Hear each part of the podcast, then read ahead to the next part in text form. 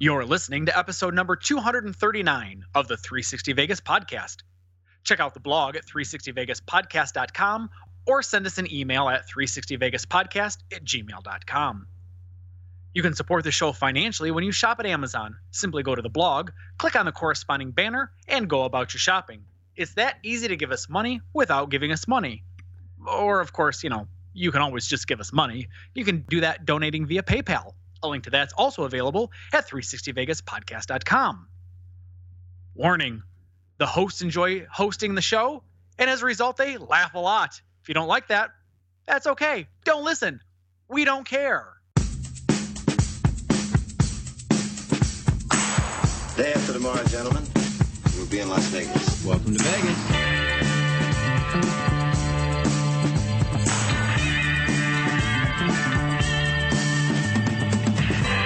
Las Vegas functions on a 24-hour-a-day schedule. The pools, the casino. big volcano out in front. That's the Eiffel Tower. Bellagio. Riviera, The Mirage. Flamingo, Sahara. The MGM Grand. This isn't the real Caesar's Palace, is it? I want to gamble. They always put the machines that pay off the most right in the front. Good luck. The strip is just the most amazing stretch of road, I think, probably anywhere in the world. Kicking ass in Vegas. Vegas, baby. Vegas, baby. Welcome to Las Vegas. You know nothing, do you, Jon Snow? Ah, see, I fucked it up right off the bat. Yeah, you did. Yeah. Try it again. You know nothing, Jon Snow. so, so Karen and I, I think we mentioned it last week, did we? no, uh, HBO Now has like a 30 day trial, so we finally, Started watching Game of Thrones. yeah, and and after bashing it like a few episodes in, bored. there- Well, there's a the first ton of the backstory. first two were it's incredible. It's, yeah, it's. I mean, it's you understand why later, but especially after all the people that you hear but talk now about it. we've gone through. We're almost done with season four. Three weeks into it, Yeah. so we've been like marathon watching. Which I have to say, there is something to be said about not watching a series until it's Oh, I'm close to the end. I'm a much. I'm a much. I, I'm a huge fan of playing catch up. I mean, it, it's. It almost gets annoying once you catch up because then you're like, God damn it! Now I gotta wait, and there's more. There's more story, and I have to wait for it. like I got to watch The Wire. I saw all of The Wire, from beginning to end, the whole thing, as fast as I could watch it. You know, so that was that was awesome. But like Veep, I just got through Veep, and now I'm caught all up. And I'm like, oh god damn it! No, I gotta wait for more. so, Tony, have you watched or do you watch Game of Thrones? I do not. It's just something that's never been really within my wheelhouse. I've heard people talk about it. I've heard good things about it. I've also heard a fair number of people say they shut, they stopped watching after something called the White Wedding uh, portion Oh. of the show. Well, we haven't gotten to Yeah, that we haven't yet, gotten to that, so yeah. Oh, oh, well, hopefully I didn't. I, I won't say spoiler alert because I don't watch it. I don't know why people would or wouldn't continue watching it. But yeah. I, I no, I I think the last show I binge watched was Scrubs. Oh my god. Not like House of Cards. I mean, Oh my god, I tried to get into House of Cards. I think I lasted four episodes. Are you maybe what? six. Are you serious? You are the only person on the planet I've ever heard that hasn't started watching that show that didn't absolutely love well, it. loses it. Like Jesus, the first five minutes of that episode, you're like, oh my god, this is gonna be awesome. Yeah. Wow. That I, I will concede. I am neither a House of Cards fan, nor am I a. Shit! I knew it the minute it came out of my mouth. I knew it. Breaking it's- Bad? There's there's another show that I don't watch. I'm just trying to think of. Oh, The Sopranos. I couldn't get into The Sopranos. Wow. Well, that I, I think I'm not as surprised as. House oh, of Cards. you're crazy. Uh, It's it's it's the last episode lingering because we were as hooked while it was going on. But there and were a lot of the episodes that were like, really, come on, just get through it, kind of stuff. But that was that was a couple seasons in. I think you're misremembering. I don't know. Anyway, Well, all right. I guess that we should probably start the show. He's Mark. She's Karen. I'm Tony. And as always, we start with Random Vegas. Had it happened as planned, Fontainebleau would have had 6,012 parking spaces, or two and a half times the number of parking spaces planned for the 65,000 seat stadium being built for the Las Vegas Raiders. You got that from Vital Vegas. That seems like it's going to be a problem. It sounds like we're only going to have 2,400. What? s- Yeah. Yeah. So Yeah. so let's say there's seven thousand rooms. You have a minimum of two people per room, and then you have pedestrian traffic coming in there. What is that? Half of, Okay. of the people that you're going to be able to fit into that stadium. Oh, less than. Do you see what I By mean? far less like, what No, the fuck are so- you guys doing? Casino properties, I think, are one thing because my, my guess is Fontainebleau would have had over 10,000 rooms. I could have been wrong, but if it was the biggest property, my guess No, would the be- biggest the biggest in the world is is like seven thousand five hundred or something like that. There's no way it would have been bigger than that. Okay. No way. Well, you you know better than I do. Yeah. That's fine. But I also think that the the hotels and casinos depend a lot on the tourists and travelers that are coming in that don't have a car. right. Sure. Sure. Ah, that's a good call, Karen. That's a real good call, so actually. so for the hotel, I could see having a third, if not less than what you might need. Now, the fact that they're going to have six would have had six thousand in Fontainebleau.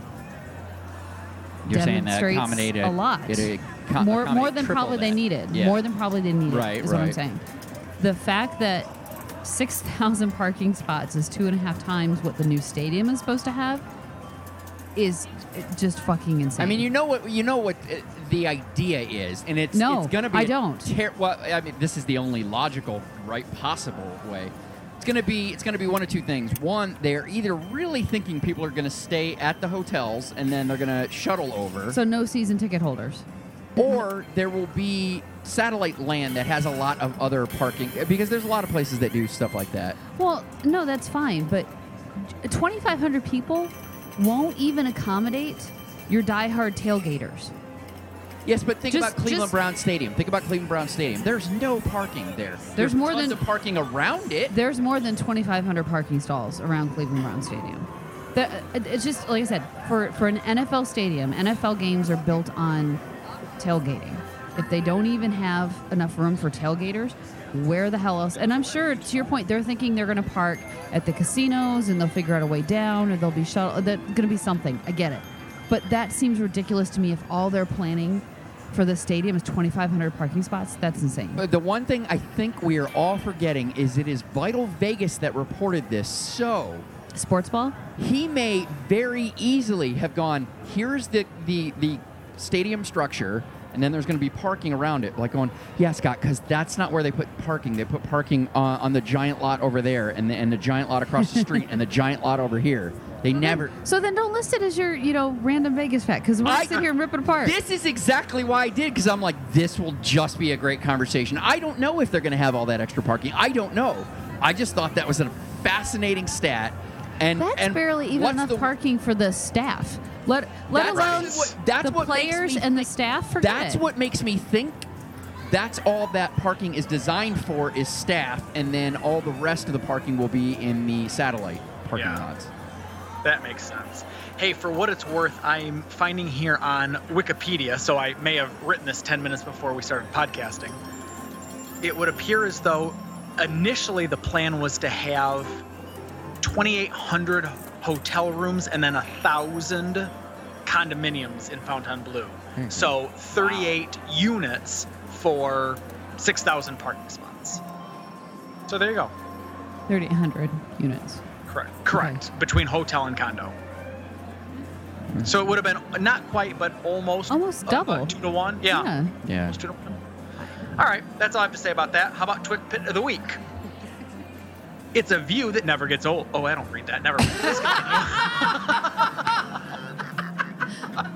Please. Tony is off and running today. It's a view that never gets old.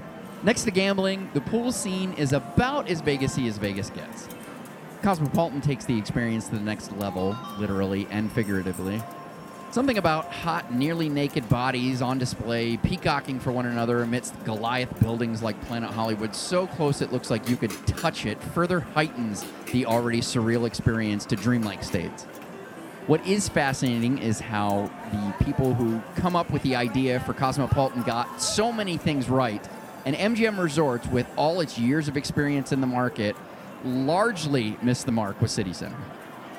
Thank you at SDewitt70 for taking us back down memory lane with a view those who joined us at the Cabana at 360 Vegas Vacation 4 got to enjoy together, basking in the desert utopia. It's a great pick. It's a great pick. I don't. I don't. I mean, it is a great pick. I have nothing else to add. I Yeah, don't There is. There isn't much. I- It's it's one of those views that if you haven't seen it, you're not. It's, you'll never. You can see pictures of it, but there's something about being in it. Like I can't believe this is. this I is was more real. chuckling over your your write up about the twit pic, but you know, I, I just oh here he goes again. What? is- What? Over extravagance. In fairness, Mark, there are times when I will say that I think the write up of the twit pic is better than the actual pick itself. It is. This- It is the most inspired thing I, I write each week. It, it- it's yeah, How grandiose can he be? right, kind of. but this was a good pick. This was a uh, both picture as well as a good pick P-I-C-K for a twit pic of the week. I, I really dug it. But of course, I was there. I got to experience it in all of my hungover gloriousness. So thank you, Norma Gibson, for taking care of me. Yeah, but no it, kidding. it is a good visualization of if you were sitting in the cabana what you got to see so for those folks that came out to vegas vacation 4 and didn't engage with the cabana opportunity you really missed out and for those that are coming to 360 vegas vacation 5 we're doing it at flamingo which means you get both pool visuals and gaming could not be more excited about this oh yeah. well, as always, we will link the photo to our blog and feature it on all of our social media outlets such as Flickr, Pinterest, Facebook, Google, and Twitter. Let's get into the news.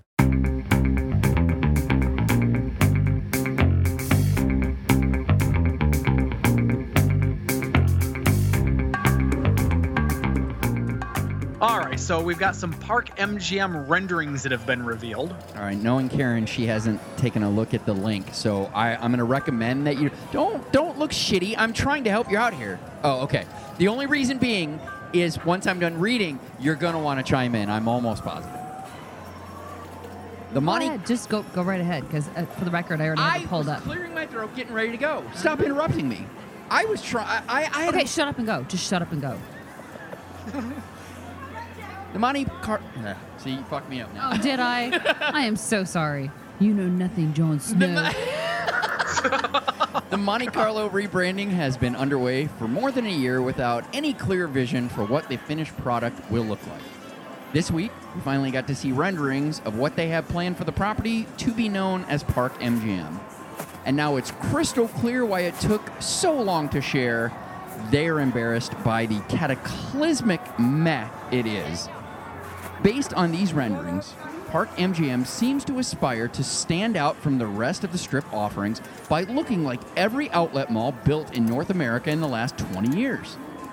Prepare to be underwhelmed by tall exposed support beams and Times New Roman font. There is no indication that a Whole Foods will set up shop in the property, but it certainly wouldn't be out of place if it did. Adding to the collection of dull, it appears part of the former pool space will be used to add a convention space. In all sincerity, this is the first property I've seen developed in Las Vegas. I have little to no interest in visiting once it's complete, let alone staying at. Hopefully, their renderings are just underwhelming, and once they come to life, it will prove to be as impressive as Link's transformation.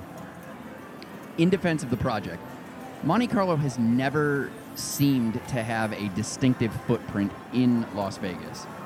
And these plans will at least give it that. Potentially the most interesting news revealed was the plan to finally install a pedestrian bridge across Las Vegas Boulevard connecting Park MGM to the strip's most densely populated collection of forgettable options. On their latest earnings call, it was shared that revenues for MGM Resorts is down a bit, pointing to the renovations that have nearly 60% of Monte Carlo closed off as the reason. If you were looking for another reason to not patronize Park MGM when it opens, it was threatened on the call that if the transformation is successful, they will apply the process to another property, fueling speculation that Excalibur would be Murren's next victim. I have opinions clearly. I want to hear yours. Go ahead, Karen. I'll let you jump in. No, no, no. You go first because I, I have to look something up. I'm I'm a little perplexed by the, the images. I need a comparison. So you go first. And and by looking something up, she actually means I've I gotta go actually check out the pictures for the very first time. No, fuck you. No, I. No, I. I- no. I, I kid. I'm having fun. Listen, I got. I, I will. All I can say is, I'm not overly impressed by the pictures either, but I wasn't initially impressed with what I thought the link was going to be and to look like. Right. And I'm still not overly crazy about it, but I do like how easily I can get from the flamingo to the link and the things that are within the link. I like a fair number of the eateries that we've been to, particularly under 360 Vegas Vacation umbrellas. So I'm willing to give it a chance, but I agree with you, Mark. I don't know that it's going to be all that overwhelming. Um, and, and frankly, maybe the best part is going into it with such low expectations. Right, It's right. going to blow us away just again by our lowered expectations. But here, now, if anybody gets that joke, that is a uh, Mad TV from the 1990s reference. So, so here's where I think, fingers crossed, this does actually fail, so they don't rape Excalibur. Is they honestly think that after this, they're going to be able to jack up room rates. Now, to me, if what you were trying to do was give Monte Carlo a distinctive footprint that people would go, "Oh, hey, what's that?" You know, yeah, let's go check that out. And you're talking about the same kind of prices and shit that that that Monte Carlo had. Okay, I I, I guess I get where you're going with that. If you think that that's now going to be a high-end resort, you're fucking high. I don't know, Mark. I, I I think you've hit the nail on the head with the link. I think that now you should maybe want to, if you're so inclined, put a, a, a- siren going off right now because I've got an elitist alert that I'm about to share. Mm. I don't. I get comped for the link, so I don't actually know what their hotel room prices are. Yeah. But hasn't the links hotel prices gone up? Okay, all right, but let's put that in proper context because Link was when it was Imperial Palace had some of the lowest rates in all of Las Vegas, like it, eh, specifically on the Strip. One some of the lowest is right up there with Circus Circus and shit like that. It was a it was a dirt hole. Now it's more expensive than Harrah's and Flamingo as it should be because it's newer, it's nicer than both of those. It is for a property that invested the money they did in the way that it looks now and the options that it have, it is priced exactly where it should be. Now, Monte Carlo was charging what was 50, 60, 70 dollars a night.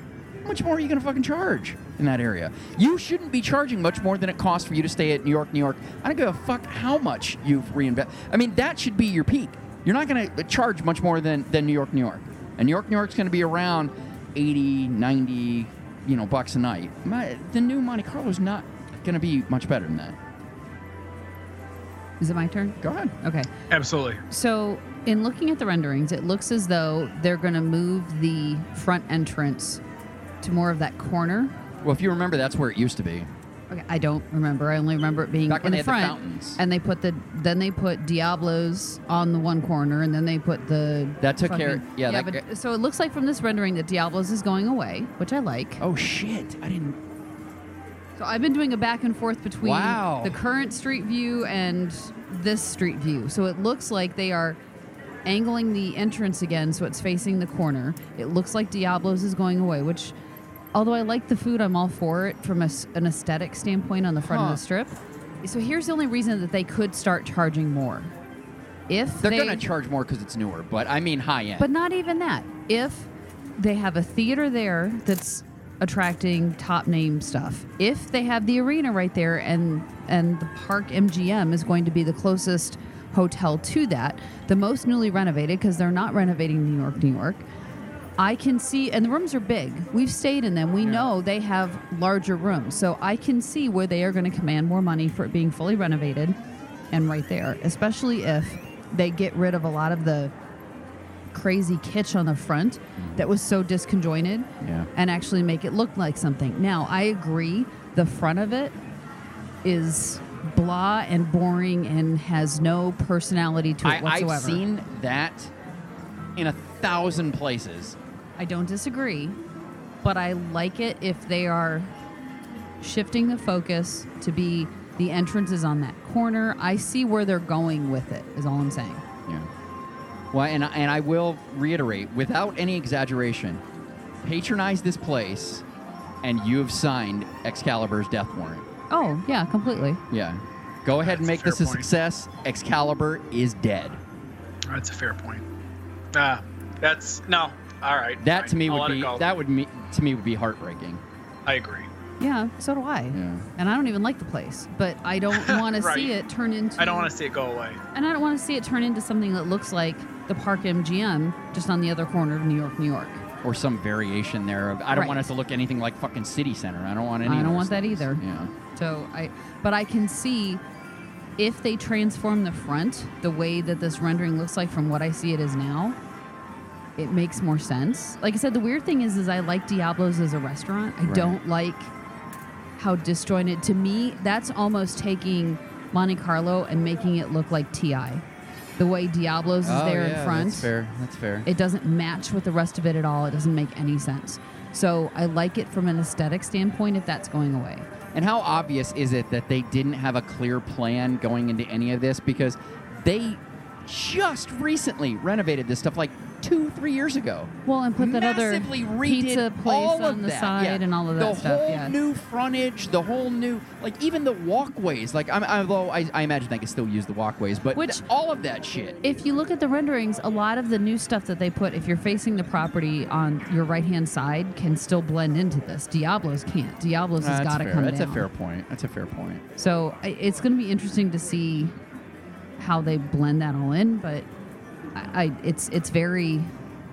It looks more like a cohesive property to me. The property just looks boring as hell. Yeah, uh, someone had, uh, or in the article that I believe Mark Meltz had had written, said that it looks like some market like the in New York, so it really kind of fits the And, concept. of and the if New York, New York is right there on the other side, it could tie them in I just together. I, my two biggest issues with this is one trying to make this a high-end property. Listen, if you want to make it like Mirage property, if you want to charge, you know, I'll even give you hundred dollars. If you want to charge a hundred bucks, like okay, that's fair. You're going to invest money in there. I, I can see that. I can see you pulling that off.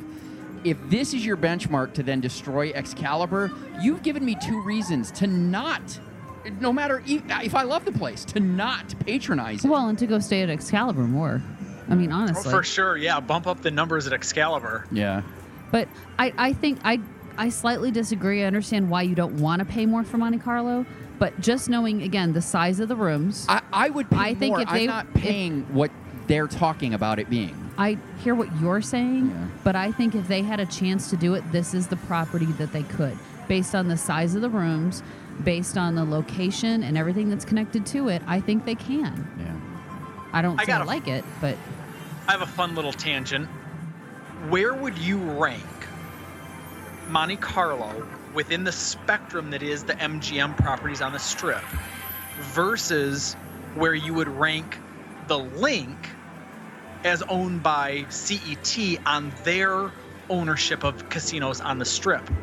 Because there's a part of me that really wonders if MGM isn't trying to take a page out of CET's book and try to make the park uh, MGM, the park MGM or whatever the hell they're calling themselves, be a almost equal to or a tit for tat competitor to the link from CET standpoint. It- they're both equally, you know, equidistant from what I would consider to be center strip. Just one happens to be north, the link, and one happens to be south, uh, the park MGM. Right. But I think they're trying. I think MGM has taken a straight shot at the bow of CET, and in the link in particular. So I, I will have to disagree with that because I think what MGM is trying to do with the park, because it's anchored by the arena and by this theater that they're building or built, I think they're targeting a different audience. I think they're looking to revamp a property that was the lowest in their tier. I completely agree. But Not the lowest, but it was down there. it was. I mean, it was down there, but I think that what Caesars did with the link is very different.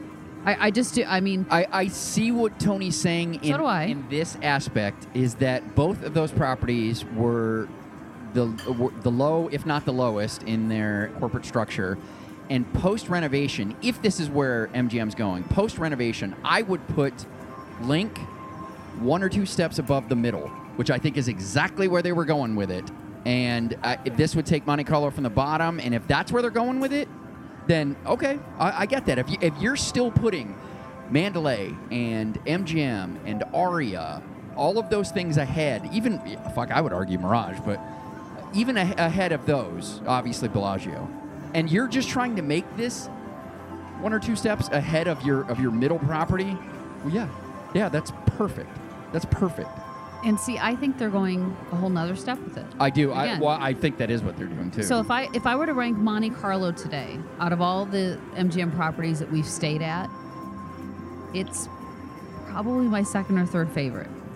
Mirage is up there at number one, and then between, and I guess I can't I can't put Mandalay in the whole scheme of it just because it's a nicer property. But the only time we either had comp rooms or I had to stay there for a convention, I wouldn't pay to stay all the way down at Mandalay.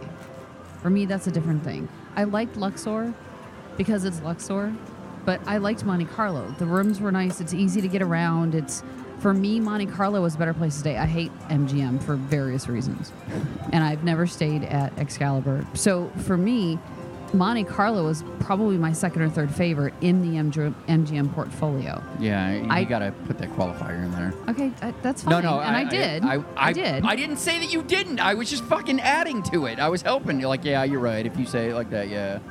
And we've already talked about Bellagio is just too pretentious, and I have no desire to stay there. Yeah. So put all that in there.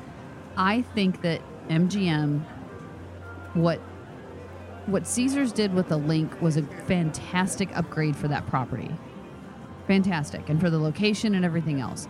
But I don't think they can still command the amount of price increase at Link that they're going to be able to, to command at whatever Monte Park MGM, whatever it is. If they renovate the rooms and because they have the arena and the theater right there, I, I just I think they're going to push Monte Carlo to make it one of their more expensive properties. And, and I think about all the people who walk to sporting events, and I think if they have to pay more and it's just that close, why bother? Like, fuck I don't I'll just stay over here and then just walk to the But I don't place. think No, that's that's a great that's a great point. They, maybe they are going to jack up the price because they know they can get it for that convenience factor. Yeah. I guess time will tell. Time will definitely find out for us. But in the meantime, talk to me about the 360 Vegas archive timing. Oh, what a transition. Well, as we've talked more about 360 Vintage Vegas and recently started releasing Legal Lounge in the bonus round, the topic of past episodes have come up. Some have decided to comb through the entire back catalog searching for them, but we wanted to share that we planned for this a long time ago and are surprised that you didn't realize it. 360vegaspodcast.com. Because you're stupid if you didn't. Hell, you guys aren't paying any attention. Only a moron wouldn't have known that. 360vegaspodcast.com has individual tabs for just about every segment we have on the show. In each of those tabs, you'll find blog posts with downloadable audio for each episode we release of that segment. For segments like Ante Up, Moneyline, Vegas Oasis, and Legal Lounge previously that have appeared within past regular shows, you'll find the entire episode it appeared in available on that blog post.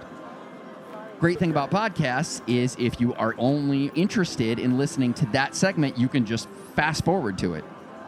Just wanted to prevent some of you unnecessarily digging for past content through the some 300 episodes that you would literally be combing through just looking for whatever the hell it is that you're looking for as opposed to going to a blog and typing in oh look there it is that's crazy all the extra effort that i put into and you didn't even know in some cases uh, Subtle, dude. right yeah so there you go No, Mark is not nothing, if not If seven. not,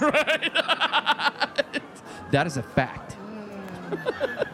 oh, I got I got really nothing to add to this. That There- that's I think there it's- isn't I think it's anything to add to this. Yeah. it, it's a very convenient offer that that you I'm, offer. I'm just disappointed that you are just now telling people about this if it's been there for a You like know what's ever. funny is that it's something that never occurred to, and, and it really is. It isn't to, to make fun of anybody or to mock anybody, but it's just, it's something I've learned working in the industry that I'm in now is that people think about technology and, and the internet and mobile in completely different ways. And what, to one person, what is just common knowledge, like, oh, well, of course, that's exactly what it would be, is like, oh my God, did you know that this does this? Like, yeah, of course it does that. so it's one of those things that it never occurred to me. Like, when I was building all of this, I knew obviously I wanted to have all these things because you would have these things. But it never occurred to me until recently that it's like, you know what? Maybe you need to let people know about this. Maybe they don't realize that that's an option. So it was less about teasing the person that I know I'm teasing and he knows I'm teasing, or just let on that it's a guy. But th- that that I'm that I'm because there's no women that are searching through back catalogs. Uh, I know. Let's put you that narrowed there. it down to 95% of the audience. Well done, Mark. exactly exactly. if I may put in a cheap plug for Vice Lounge Online, Oh. we recently made a, an announcement on something that we also thought was obvious. We have a little search bar that's a part of our website. And so when people will say, Have you smoked, you know, this cigar? Have you tried that scotch? Have you ever reviewed this particular bourbon?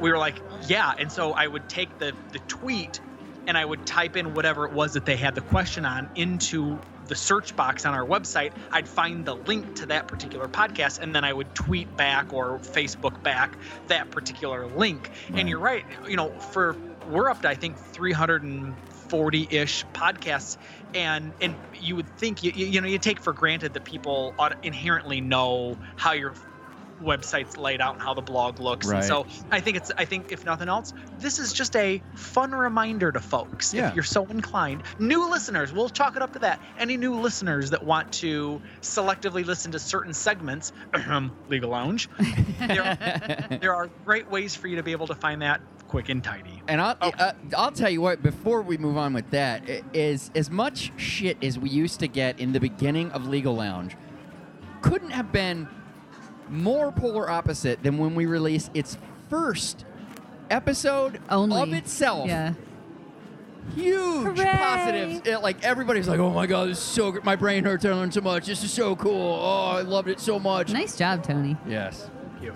Uh, You know, I'll tell you, it's that I, I've seen, though I know in particular, and uh, and I don't mind saying it was um, our buddy Sean DeWitt, who happened to have been the uh, Twit Pic of the Week winner, sent that very, very generous and kind compliment that he was like, "There's so much good information here, my brain hurts," and that, Sean, just so you know, man, that's an insanely kind and um, motivating uh, compliment to get because now I'm like, oh wait, wait, your brain hurts for that? Let me see what else I can come up with that's going to make you be like, I got to listen to this thing four times before I truly understand what the hell's going on right now.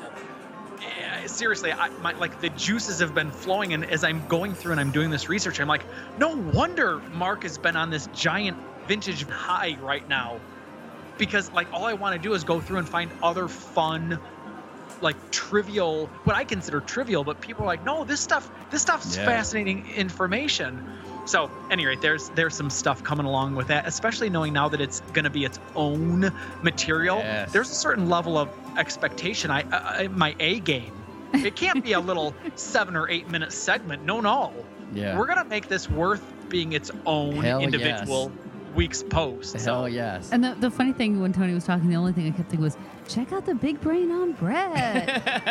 and if anyone knows where that, Tony, you don't know where that's from, do you? No i was able to mm. continue drinking my drink without choking on it from laughter All right. Some of the listeners do. I just, as you were talking about, you know, being able to challenge and, and putting stuff out there, I'm like, check out big brain on Brett. It's good stuff. We've got we and we've already got some more in the pipeline. This is stuff that had been sitting around. As a matter of fact, here's a here's a fun little fact for you, and I wonder if you know this, Tony. Did you know that the Legal Lounge episode was actually originally conceived to be two separate episodes? I did not. I edited them together Because you, in- rambled on you intention- incessantly. you intentionally. Well, he followed the the concept that we originally had was like these things can't be any longer than ten minutes. They're going to fit within the show. So he intentionally cut himself off, knowing that this was going to be a long segment. When you gave them to me, it was part one and part two. I'm like, fuck that. We're putting this shit together. Can I tell you what? Uh, this is so much fun to, to talk about this. This is some real man behind the curtain stuff. Yeah.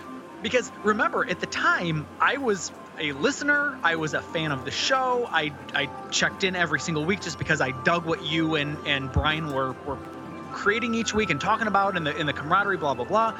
And so I wanted to try to fit in with that that genre, if you will. And I remember you emailing me back and being like, "Listen, man, this information is so fantastic is it okay? Can you not? Because I was trying to be flippant. I tried to throw yep. in some jokes, and you're like, listen, your content is good. Like, you don't need to do anything to it other than just record the content that you've got that you want presented. Yeah. And I'm like, oh, well, that's all right. That's cool. I'll go ahead and do that.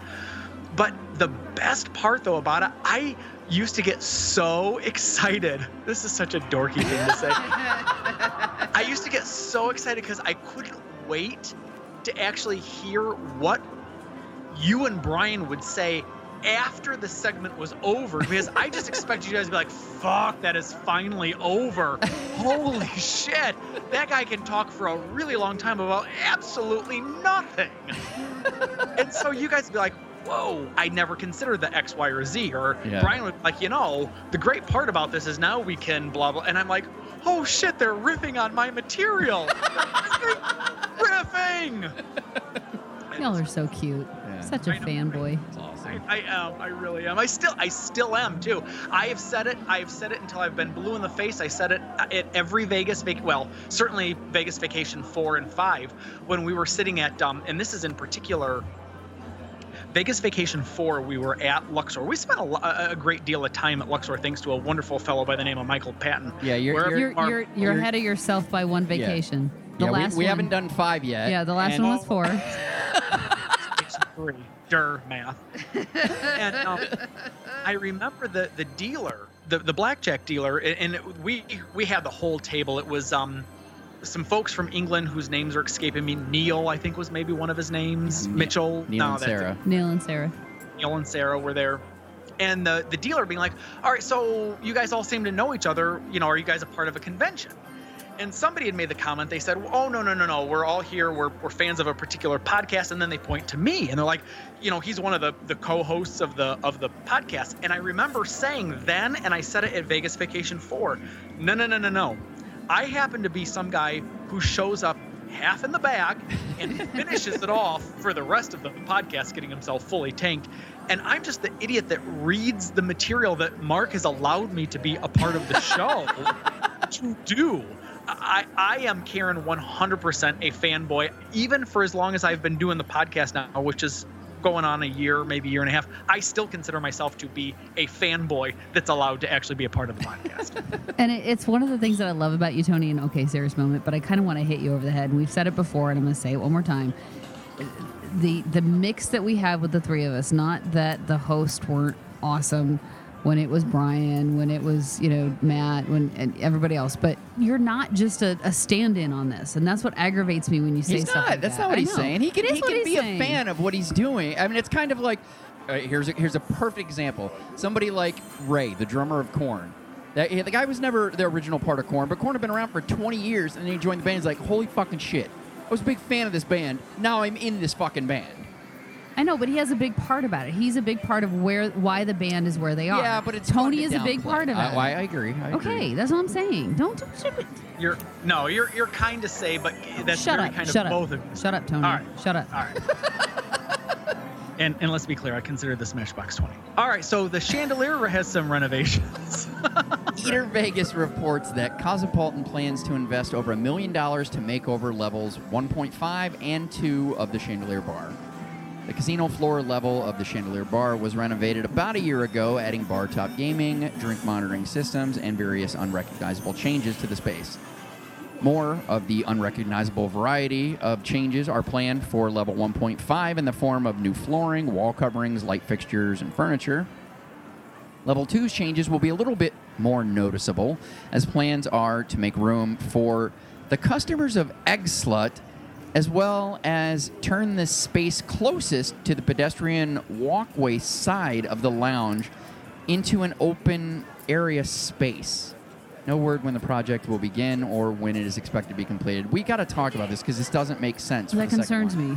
Because for one, for one, uh, let- let's let's before we get to the obvious one, for one, the space closest to the pedestrian bridge in inside doesn't actually touch that side. No, it doesn't because you got a big open Right. area. How fucking open area are you gonna make it? You gonna pick up the bar and move it over? I, I don't understand what the fuck they're gonna do to that area. It's already like a, like a bar area seating. I don't, I don't understand. Well, no, from the pedestrian walkway, when you walk in on that level, Are you, saying they think they're gonna you're, they're gonna expand it to it so you can enter from that area? Well, I'm concerned Well, if they do that, that would be because that'd be better. if I'm remembering correctly, you walk in and you have the chandelier hanging when you walk in from the pedestrian, and then you have to go to the left to get to the bar, or all the way around the escalators to get on yeah, the you right got, side of well, my you gotta go to, yeah, to either side. Yeah, I'm concerned if they're going to make this more open to pedestrians coming in. That sounds That's like a an good awful point. idea. Yeah, yeah, I don't like. Yeah, no, I think about that. Yeah, that's part of the magic of it is that you're like you got to look at it like what the fuck Well, while you try and find it's the the, image when you you walk in. You see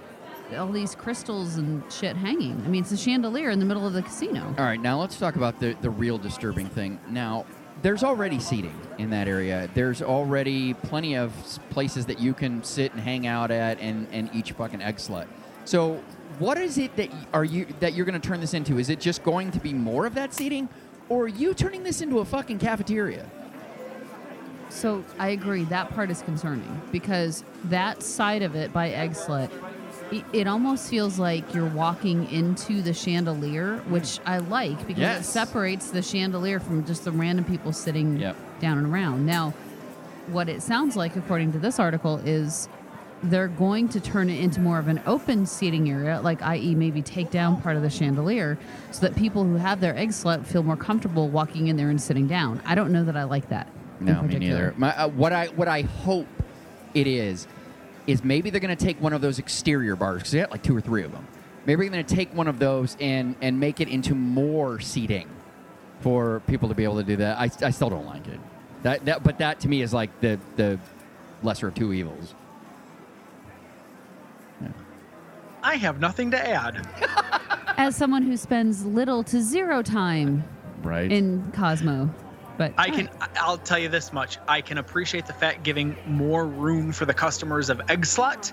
I hope they will open up. I don't know, maybe a second fucking register too. I, I don't know. I don't know. It's, well, if they don't get the food out fast enough, it doesn't matter how Yeah, many really registers matter. they open. and then you just have a bunch of people meandering around going, "Where's my food?" Waiting Yeah. for a number to get called. I hate you assholes. Fine, Can, fine. Here's the joke, and maybe they'll hire twice as many cooks too. I see. That just- one makes I sense. They I should hate expand the space, is what they should I do. hate everyone. All right. I'm, If they can, I'm sorry. Hold on. If they can serve it out of a food truck, they can serve it out of that space in Cosmo. Yes, Oh, but sure. what, what, what you have to remember is that there have always been lines at the food truck too. That's fine. Those lines are insane. I've intentionally. I, I've never eaten there because that's the what- lines are ridiculous. Well, that's what I mean by if you make it larger, perhaps you you'll be able to better serve people.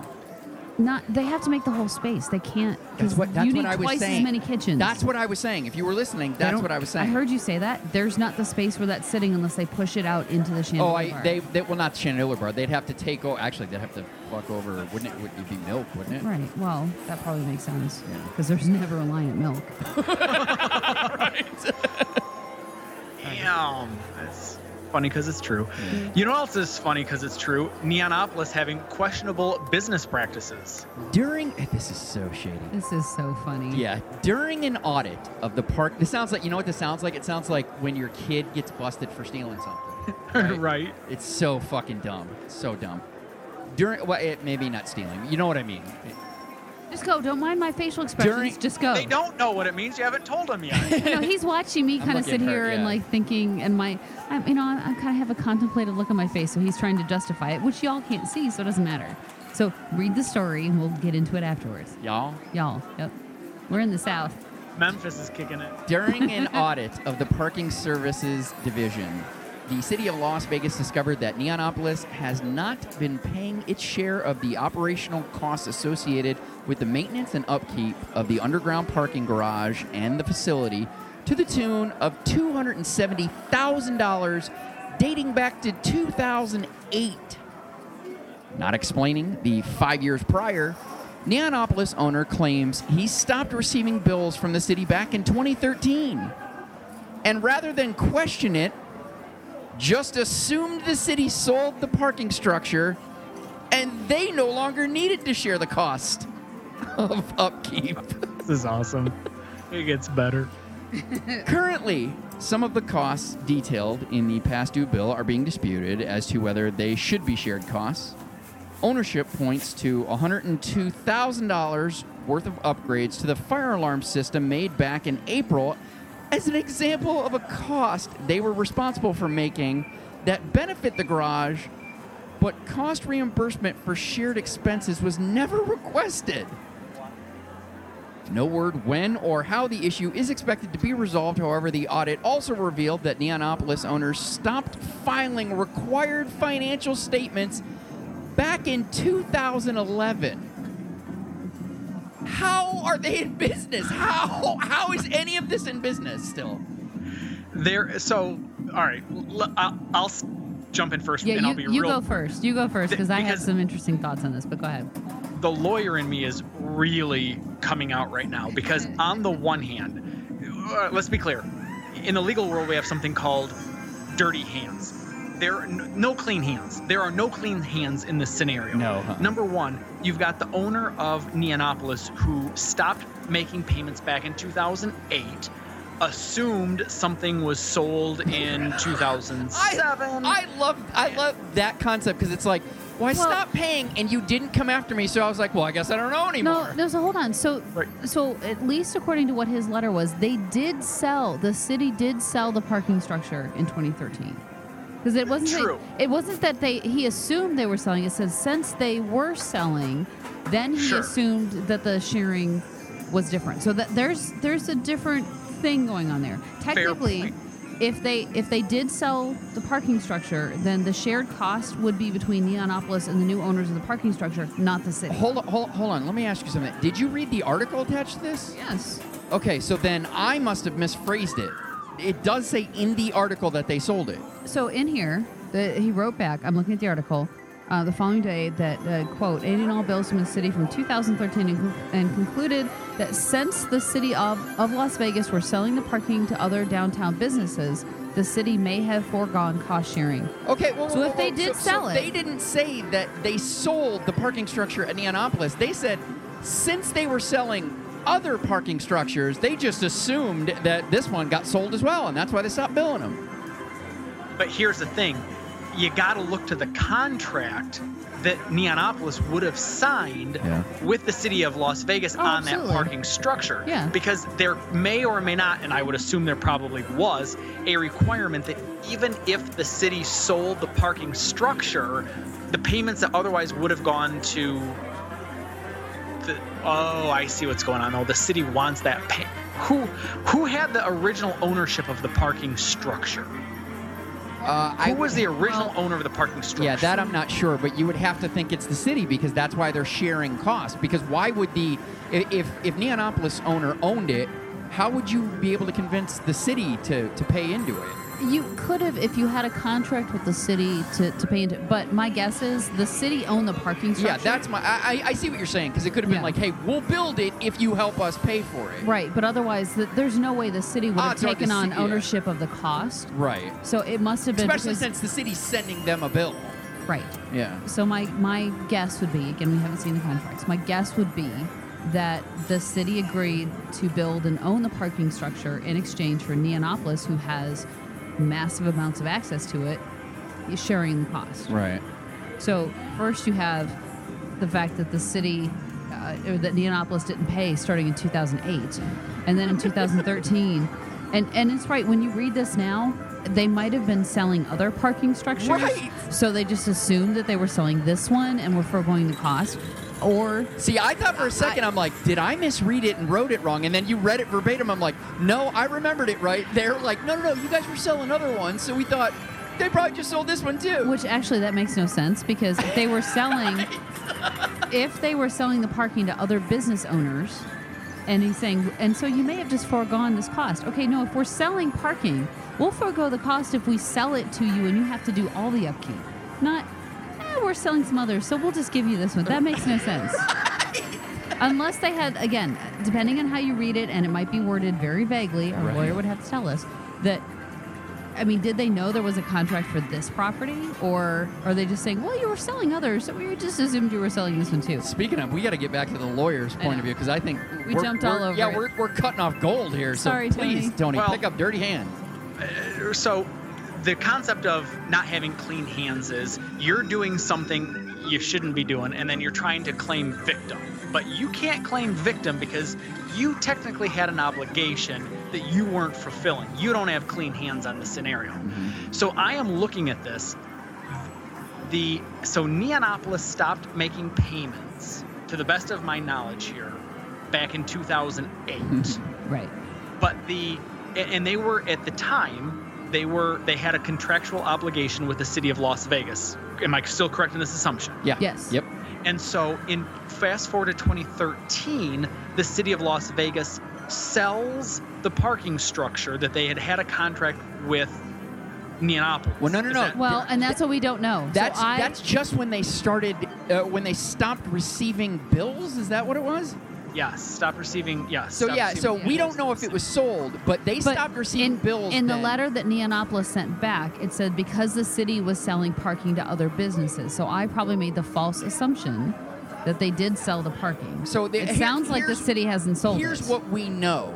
In 2013, Neonopolis stopped receiving bills. So they stopped paying before they stopped receiving bills. But in 2013, they stopped receiving bills. And rather than question that, they just assumed that the city sold the parking structure and that they didn't have to pay anymore. They weren't getting any more bills. That is, um, yeah, that is, Neonopolis has zero. well, I shouldn't say zero. Maybe they've got one leg to stand on, but on the otherwise uh, four legs of a wooden stool that is the legal traditional argument, the Neonopolis doesn't have a whole lot to work with. Well, And so this is one of those situations where Neonopolis would come to me as an attorney, and I'd be like, I don't know what you were thinking. Like you had a contractual obligation, and you can argue all you want. You thought X occurred, Right. but you didn't have any actual factual ability to prove what you wanted to just assume and choose to believe. This is so yeah. Anyway, So- this will be fun to watch. so I can tell you exactly what they were thinking. Okay. okay. They they got bills in 2008, 2009, 2010, 11, and 12. I That know, they but you didn't- say it hold one on. after another. Five Like, years. Jesus, that's a lot.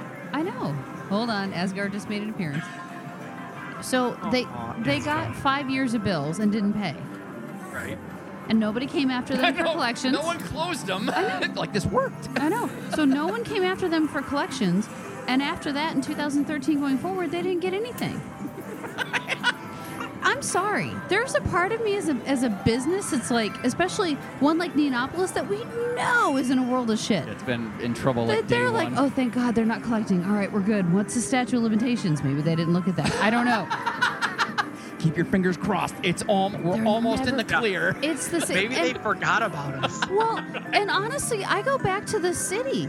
How the fuck do you not realize that they are nine years Okay. behind? Uh, I'll, uh, I will argue. nine years. 28, 2000, excuse me, 2008 was the, the first bill they sent that they didn't pay. Okay, let, let's let's properly put that in its place. It is a government agency, and there's a reason why you document so many things. You may think you're getting away with it. All it is, it's taking them that much longer. I to don't catch. disagree. But if the city of Las Vegas is having any kind of financial issues, fire your fucking What- accounting department. Okay, that I agree with you because nine years and and a major business. yeah, I mean that's a This quarter is of a million dollars. thi- this is like the cornerstone of your downtown that is failing miserably. Who is not like eye hawking this? Like, what the fuck is going on? When are we going to get our money? They owe us this. Who is who dropped the ball on this one? And where's honestly where's the collusion? Because I can guarantee you they knew the owner of fucking Neonopolis. They're like, we'll just over here on the side. Nobody's going to notice. It's funny. It, it's it's what I like about it is it sounds like when a kid gets caught doing something and then they start making. Well, you didn't say this, so I just Right. assumed that's what you meant. And then Hundred percent. and then even on top of it, when they made the bullshit argument, I'm like, what? Okay, well, but so we put a whole lot of money in here. We didn't ask you to pay it. Like on, we didn't sign a fucking contract saying we were going to pay for that. Well, It's- right. And so going back to the whole issue of the lease, if it's in the lease that the maintenance and repair and all of this is supposed to be shared by certain percentages, I would think that Neonopolis will have a claim to have that two hundred seventy thousand dollar piece reduced by whatever the I know, city right? shared. By whatever the city. No, I, I mean, We, we, we owe you fifty thousand dollars less than that. but you know what? From their standpoint, why are they not going to go after everything that they possibly can? That's fair. I, I think that if anything, the best argument that Neonopolis is going to have is this $102,000 upgrade to the fire alarm system, because an argument could be made if you haven't been if if they when so the statement here is ownership points to $102,000 upgrades to the fire alarm system made back in April. So I assume that means April of this year. Yeah. If I were the attorney for Neonopolis, I'd say, so let me get this straight.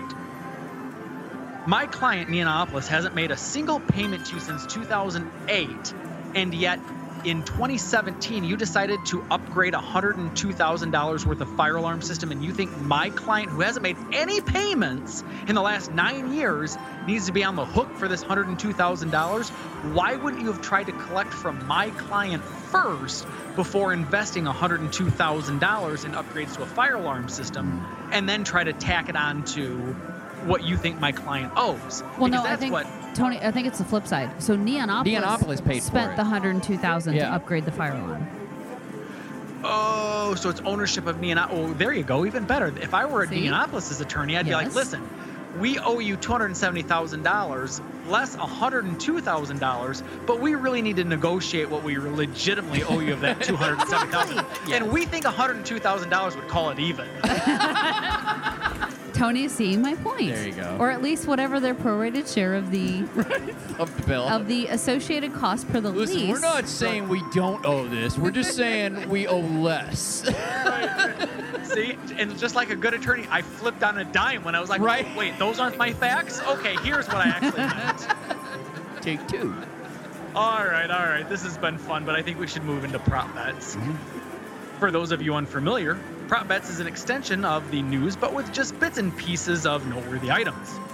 First up, as Massachusetts makes its way into the gaming market, misguided morality has once again become part of the conversation as regulators are quote unquote strongly opposed to Wynn's request to extend the cutoff time for serving alcohol from 2 a.m. to 4 a.m. There is fear that this would lead casinos to eventually serve alcohol 24 hours a day and or lifting the state's smoking restrictions that have currently been cited in state law. Hey, listen man, go win. If you can either get uh, drinking extended from 2 to 4 and or get the smoking ban for casinos lifted, that would be amazing and then all of a sudden this guy's got an actual incentive to go out to Massachusetts. right. It's being reported that Spago at Cedars. Cedars. I've, I've been there. I've been there. A lot of fucking trees. A lot of trees. Cedars Palace. All right, so I'm going to read this and I'll ask a question. It's being reported that Spago's at Caesar's Palace will be closing after 25 years on the property. Speculation is that it will be relocated to Olives at Bellagio. Okay, so hold on. Spago is the one that's in the middle of the shopping mall? I believe so. It's it's like it's the old one. It's it's the one that that when they opened up the forum shops, they're like boom, Spago. Okay, it's really good. And at Mario Batali's, isn't it? I think so. Yeah. Amazingly, it's good. And I would be okay with it moving because I've never been to Olives and have no reason to go there, but I like Spago. So Yeah. Ah, see, that's interesting because I've never been to Spago, but I've been to Olives, and I really dig Olives. Oh, well, Exactly. There you go. we'll see. Downtown Blue has begun installing the building ramp to cover the incomplete sections of the project the city has been asking for since 2015. No word when the project will be complete, but it is estimated to cost $500,000. Downtown Blue has reportedly been 30 days away from closing the sale of the property to a new owner for about two years. How does it cost half a million dollars to put a wrap on? I'm in the It's a wrong really line of big business. piece of saran wrap, isn't it? I, I'm in the wrong line of business. Robert Irvine's Public House restaurant opens at Tropicana this week. Vegas Eater shared the restaurant's all day menu with prices that don't change from lunch to dinner service. Robert Irvine's Public House will be open from 11 a.m. to 10 p.m. daily. And those interested in what's being offered, you're going to get things like uh, $17 kale pesto pizza, $32 of uh, chicken fried duck confit, and other things that we're going to link to on the blog. I'm sorry. Why is that funny? uh, well, because it's duck confit, not confit, but okay. And a snob. Well, no, and he also said it was open from 11 a.m. to 10 p.m., but it's 11 to 11. Oh, sorry. That's sorry. okay. And I actually- swore. I, that's the funny thing is, I would have fought you tooth and nail that uh, I had said 11 to 11, but I'm fairly confident the Bacardi's kicked in. so am I. And I have to say that I, I kind of like the fact that the prices don't change from lunch to dinner. But the disappointing fact for me is because I, I really would like to have tried one of his restaurants, but the short look at that menu doesn't give me a lot of things that I'm interested in eating, which is I- kind yeah, of disappointing. That's why. That's why I, I made the, the two. Tony didn't read it the, the way I wrote it, but I, I, I attempted to mock the two items that we referenced there because I'm like, yeah, mm. those are two things that give me zero incentive to go check this place out. and. I'm kind of disappointed because I like the guy. But, Yeah. all right. Eater Vegas reports that the lounge at Excalibur has reopened, now offering live music and karaoke on the main stage, as well as shuffleboard and foosball. I would go to that karaoke. I would go to that What? karaoke. Oh my god, we are super fighting right now. What? Holy shit, we are fighting Shuffleboard. so hard right now. Because why? Why are we fighting? Because I have been begging you. Matter of fact, I could probably produce screenshots of text messages between you and I where I said you should absolutely work a karaoke project into a Vegas vacation. Hold on, like, hold on. Well, how how do I wait, let me finish. All right. Where your response was, "Yeah, but how do I actually create a Vegas vacation where the main host doesn't even show up for large sections of the Vegas vacation?" You go fuck yourself, asshole. It's very true, and I believe he virtually quoted me on that. I, uh, yeah, I've been fighting this concept for a while, but it, it's, you know what, you know what I think it is. Everything we've done, I always feel like I'm, I'm gonna participate in, and for the longest time, I couldn't wrap my head around. I'm like, I'm not fucking singing. I'm not doing that. I'm not doing it. And this recent Vegas vacation, everybody kind of went out and did it, and I'm like, I would never be a part of it, but I would fucking heckle the shit out of you, or I would have fun, you know, goofing off there. I'm like, all right, I see it. And then you tell me that there's one on the strip, like, oh, well, yeah, we could make this happen. That's a different story. Ugh, I I am so angry right now. I can't even.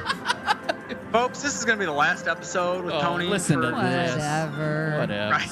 And- and can I- but- pull my up. I have to just ask a question. Why Sure. shuffleboard?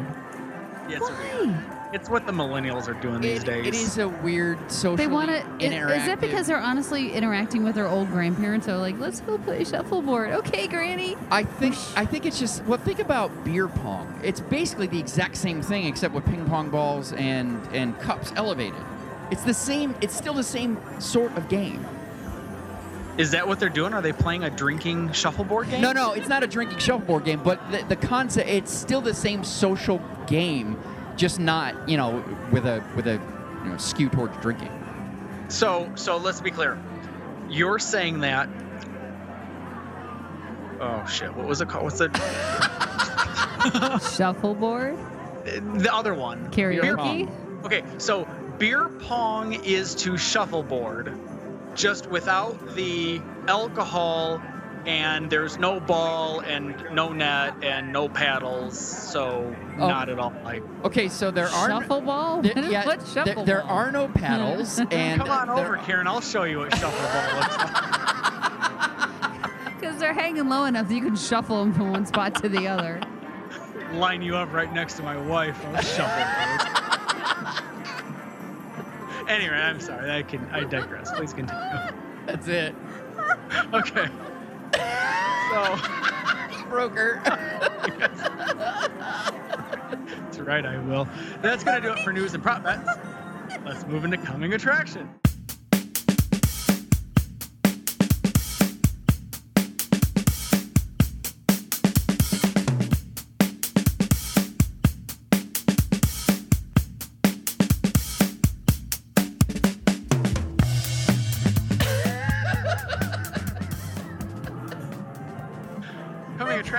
Is a portion of the show where we share with you acts and artists that are outside of the usual residencies that are performing in Vegas in the future. Wait, hang on. I got a plug I got to put in. I got to get serious now. I'm gonna have to get up for a second.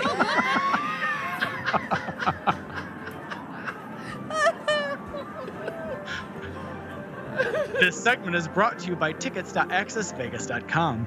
If you're going to a concert or event in Las Vegas or anywhere in the world, treat yourself right by grabbing great premium seats at tickets.accessvegas.com. Even the dog's chiming in, like, she's fucking cracking up, dude.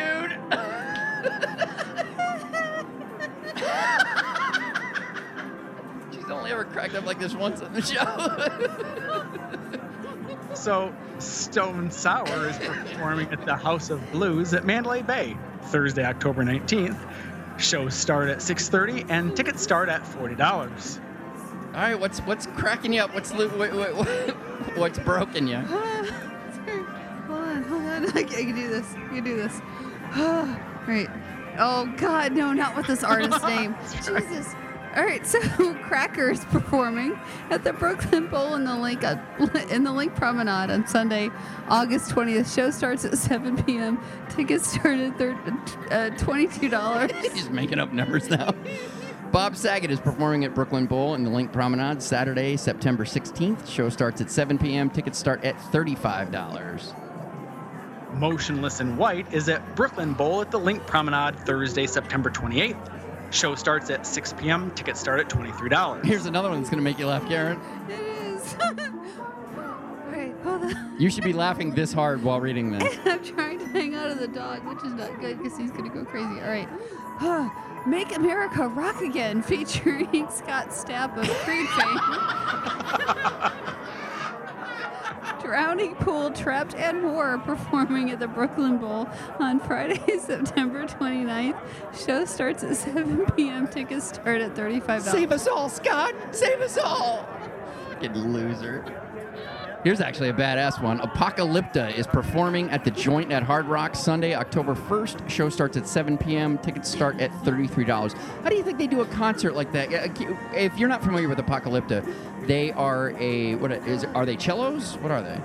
Bi- uh, uh, big, They're, oh, God.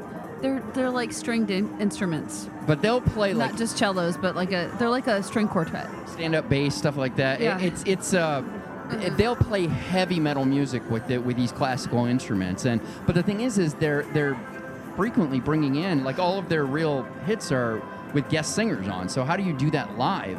Yeah, they have them on track. You think that's probably Oh, it? yeah, they have And it's more just like no, no, no. We know what they sing live. We want to hear you play that shit live. I like Apocalypto. Apocalypto's cool. Incubus is performing a series of shows at the Joint at the Hard Rock starting Saturday, August, no, October 7, 8, 11, 13, and 14. Shows start at 9 p.m. and tickets start at $50. Many numbers. Right? Thought I was calling bingo numbers for a minute. Don't forget you can find links to purchase tickets to these and all the artists we report on on our coming attractions calendar on the blog. Let's check the river.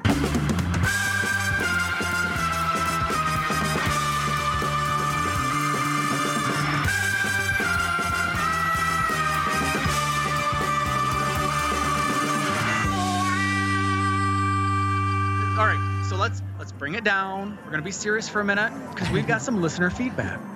We've had several listeners reach out to us regarding my willingness to discuss my issues with anxiety and depression on the show, thanking me and sharing their own experiences.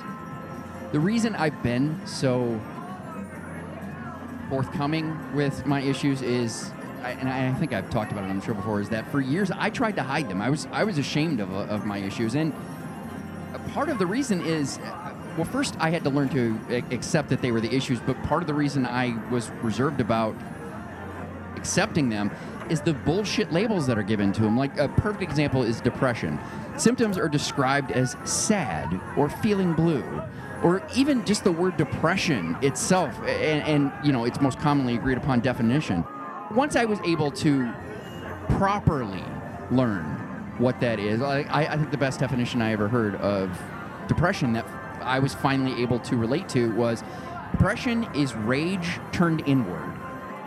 Once I was able to come to grips with this or come to accept it, that the only way that I could prevent myself from falling back into that shame was to speak openly about it. There are many things that have happened as a result of this show that I never planned or could have anticipated hearing that my willingness to share my issues removes some of the negative stigmatism affiliated with them as well as empowers people to do the same regarding their issues is probably on the top of that list. I just I get a kick out of the idea that people enjoy what we do, that it brings them happiness, makes them laugh, but the idea that sharing my issues openly helps people deal with theirs in some small way is one of the most humbling experiences. I, I, can't thank all of you enough for sharing your stories with me. It means a lot that you take the time, and even more to know that anything I do helps. you know, I'll be the first to jump in real quick, Mark, and just say you have been incredibly open with the things with which you struggle. And I think it's, first of all, I just think it's brave. But to a certain extent, there's a part of me that's like, hell yeah, man, just own it. Just be like, Yeah. you know what? Here's the here are the things that I struggle with in this world. Some people may be able to relate to it, some won't. For those that can't, no harm, no foul. It'll be white noise. For those though that can uh, understand a little bit of where I'm coming from, I just want you to know you're not alone in, in, in feeling those things or thinking those or you know whatever the, the situation might be. I, I, I guess I'm, my point is you've been incredibly. I hate to even use the word brave because you're not looking to be Right. the poster child for anything and you're not trying to stand out. But on the other hand, I think it's cool. You're like, here are the things with which I struggle in this world. Some of you may be able to relate to it. Here's how I deal with it. Mhm. I think that's really cool. I understand why you're getting the feedback that you're getting from whomever you're getting feedback from because it's got to be nice to hear people say, you know what, man, I get that. Like, I know what you're talking about, Mark. I am in the same boat with you. And I think that's super cool. It's just, it's another thing. It's, it's a deeper thing than just what 360 Vegas is about. That people can go, yeah, I know what he's going through. I, I deal with that in some manner, you know, whatever. At any rate, I, I just, I- it's my way of saying I get what you're talking about. Yeah. I can't necessarily personally relate to it per se, but I can understand how it, it's a struggle for folks. And I, I don't know. I, all right, let me cut to the chase. For folks who are otherwise inclined to maybe self harm themselves, I love that you might be this one thing that's out there for them to go. All right, man, I, I can I can work through this. He's Yeah. dealing with it. He talks about it on his podcast. I can do this. That's super cool, man. Yeah, and one that's that's the thing that I that I get the like first of all, it, it blows me away. Like every time I get one, I'm like, Karen, you gotta read this. Like like it, it makes my day. Like, wow, this is amazing. Because like it would be one thing if I was going out there and saying, I'm gonna share my experience and I hope that helps some of you. But to me, it was just I know if I don't just like you were saying, Tony, if I don't just claim this and I and I just like if this is my issue, I'm just going to talk about it openly. So that way, that so it, to me, everything I've done was self-preservation. It was like I can't allow myself to ever become ashamed of the situation. So I'm going to talk about it freely, never thinking there was any chance that that would help or empower somebody else. Every time I hear that, I'm like going, really? Yeah. like I made the show because I wanted it to be entertaining. I wanted to make people laugh. I wanted to have fun with friends. I wanted to talk about Vegas. Those are things that it's like I never that I've never that even thought like like the friends we've made. Never thought of thought that would happen as a part of the show. So Helping people for something like this, never in a million years could have dreamed something like that. So, so I'll put it in a slightly different but similar perspective. Whereas I've seen you, again, we've been married 21 years. years, known each other before then.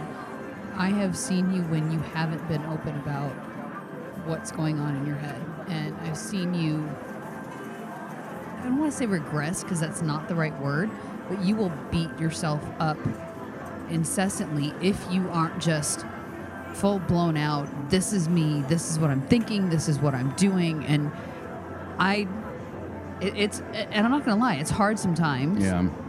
sitting on this side listening to what's going on in your head Yeah. It- it is. It's well, so much, so much that we don't we don't have those conversations a lot. We just refer to it as I'm in a dark place. We well don't, no i think it's i've always wanted to know and to understand and it got to the point where you'd start describing shit to me and i'm like I, I my my instinct as your wife is to protect you and fix it and help and i can't and i know i can't right. and I, I don't want that to sound like you can't ever talk to me. No, no, no, no, no. It's So, uh, let's put we that out there. literally had uh, one of the most recent was a, a spouse writing uh, very much like you're talking about, where they, they, you know, their significant other is dealing with the same thing, and they know there's nothing they can do. They can't, they can't help. But one of the things I do know is when you tell me like I'm in that dark place, I back off. Yes. I, I I'm like, all right, I'm here. You know, I'm here. I'm gonna help. but I'm not going to push. And one of the things though that I love about what you're doing now Yeah. is it's not just with me that you're saying I'm in a bad place. This sucks. I'm not comfortable. You're putting it out there and doing it in the only way that you can and be you, which is the most brutally honest Yeah. this is me kind of a thing. And one of the things that I do love about this show, and I think that the feedback that you've been getting is validation for it, is that there's other people out there like you that relate to the way your mind works, to, to where your head is, to your love of Vegas. Pick it. Every everything that you put out, there's somebody that relates to it. And I am thrilled that you're getting affirmation from somebody other than me, who I may not be going through the same thing and I don't understand it. That's always mind blowing when somebody's like, "No, I, I'm going through the same thing." Like, And- holy shit! And God bless them. If, if you guys can, anybody who's in your headspace, if they can find somebody else that they relate to, I, I view that as a lifeline. So I Well, think, yeah, to, to Tony's point, you're brave for putting it out there. But I also think that you're just doing it because you have to live your life full out. This is me. Take it or leave it. And yeah, I, I you don't you don't have to explain it. I mean, a ton I- more. I, but I had I had a, another that I just lost like seconds before it was Sorry. coming out. No, it wasn't anything wrong. Um, it was almost that I had a conflicting idea of like going, and then this idea too, and then they fought, and it was like going, they both knocked each other out. Like, oh shit. Welcome to Mark's head. That's kind of how it works. And you see his brain. Oh, oh, I, I then- remember. I remember what it is. So, one thing I will say I'm incredibly fortunate about is I have always, through no training or uh, sheer luck, let, let's say, or or I I don't I don't know what it is. I've always been able to analyze things, everything, even myself, as to what's going on. And while I can't understand from from a way that I can fix or or rationalize out a lot of the, the issues that I'll go through, especially when I get to that dark place. I have always been fortunate enough to be able to recognize that I'm in that dark place, and and and rationalize out that okay, okay, let's just let's just let's just every everything's Let's a just calm down. yeah, let's let's- just let's just relax. Yeah. Even if it is eh, some of the painful things you've seen, where it's like I just need to be left alone and I, I'm just spending time by myself in in in an area Well, the left quiet. alone I can handle. It's the anger that I can't handle, and that's the part Yeah. that I don't know how to deal with. But anyway, no, you you have done. You are so self-aware. I'm very fortunate with that. There, there's I, I I won't lie. It's it's the reason I'm probably still alive to this day. Is I have the ability to look at the situation and go something's wrong. Something is wrong, and you need to just step away and calm the fuck down, and just whatever it is you need to do, go do it. Be aware that something isn't chemically right right now, and just let's just let's be aware of that. Well, and I appreciate again the folks that take the time to write in and tell you. Yeah. Because I think that no matter how much you don't, you're not looking for adulation or ad- any of that kind of stuff. But I think it's, I think it's good for you to have camaraderie, for lack of a better word, because I to, to feel like you're all alone and having that headspace has got to be awful. in a perfect example, we've talked about this before. There are there are artists that that I have that I'm I'm very drawn towards that I feel that connection with because they'll be like Jonathan Davis or Chester Bennington, Oh, Chester where where has brought a they, lot of this out, Where yeah. yeah, Chester's brought a lot of this out, but where they'll have lyrics that I have felt before, exactly felt before.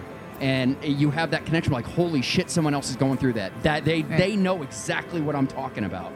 And and it's it's things like that's what those conversations, those emails, those correspondence are about, like going, Oh my god, I'm not I'm not the only one. Right. That's fucking amazing. I can't help them, they can't help me. But it's like I know somebody else I know somebody else battling. But I, I, know somebody else struggling. I think Tony said it. Tony said it. It's like a lifeline. It's It- it- it's, yeah, it is. It's a connection point that you didn't expect to have, and it's not that it's going to necessarily make things any better, but it lets you know that you know somebody else can relate to where your headspace is and what's Yeah. you know going on. So Well, and I'll tie this all together with, with something that's a bit more upbeat. There are a lot of things. upbeat is good. Yeah, there are a lot of things that I never expected this audience to do. And Tony's even feeling a bit of it. This vintage, 100% was facilitated. Not, not. I I don't want to give them all the credit, but it was definitely encouraged by the number of people who just kept asking about vintage. And I finally got into it. Now I'm like, oh my God, I'm so happy. Tony gets positive affirmations about a legal lounge out there, and you feel that energy. You're like, I want to do more. I want to do more of these. Same thing with the listener feedback that I get. You know, it's every time it gets shitty or it gets anywhere, like you hear that, like to your point, the, the lifeline, it's like there's somebody else out there. I'm not alone. Yeah. That's it. It's all. It's that interaction, that un, that un, unexpected, unsolicited, super appreciated interaction that you're like, what you did affected me, and vice versa. That's amazing. That's amazing. That's a good way to wrap this up. Yeah. I, I agree. I agree, and that's and that is what we try to bring each and every week when we've got a 360 Vegas vacation podcast, or Vegas Vegas Vegas podcast. Podcast. Oh shit! Pos- All of a sudden, I turned into Max Headroom. Vegas, Vegas, Ve- Vegas. all right, gang. I guess that's probably going to do it for episode 239. Thank you all for listening and downloading. We really do appreciate it. If you'd like to check out any of the stories on today's show, you can do so on the blog, which is 360vegaspodcast.com. You can support the show via purchasing things from our affiliates, such as Amazon.com, tickets.accessvegas.com, Earth Limo, and you will get 10% off just by using the promo code 360Vegas, or you can make a donation via PayPal. You can also buy merchandise from our store, which is Zazzle.com forward slash 360Vegas. We do get a cut of those profits, or you can help others find the show by reviewing us on iTunes. If you'd like to send us some feedback, either written or audio, you can do so at 360vegaspodcast at gmail.com. And if you aren't sure how to record audio, you can always use your smartphone. You can email it to the show, and we do have instructions on how to do that, as well as on the blog's main page. You can find those instructions on the blog's main page. Tony, where can folks find you, even if you can't find yourself? Thank you. I'm at 360 Vegas Tony. And Karen? I'm at 360 Karen Mark. No, I'm not. I'm at, at Karen Mark. Too many 360s on the front of stuff. I'm at Karen Mark. He just told you where you can find me. So until next time.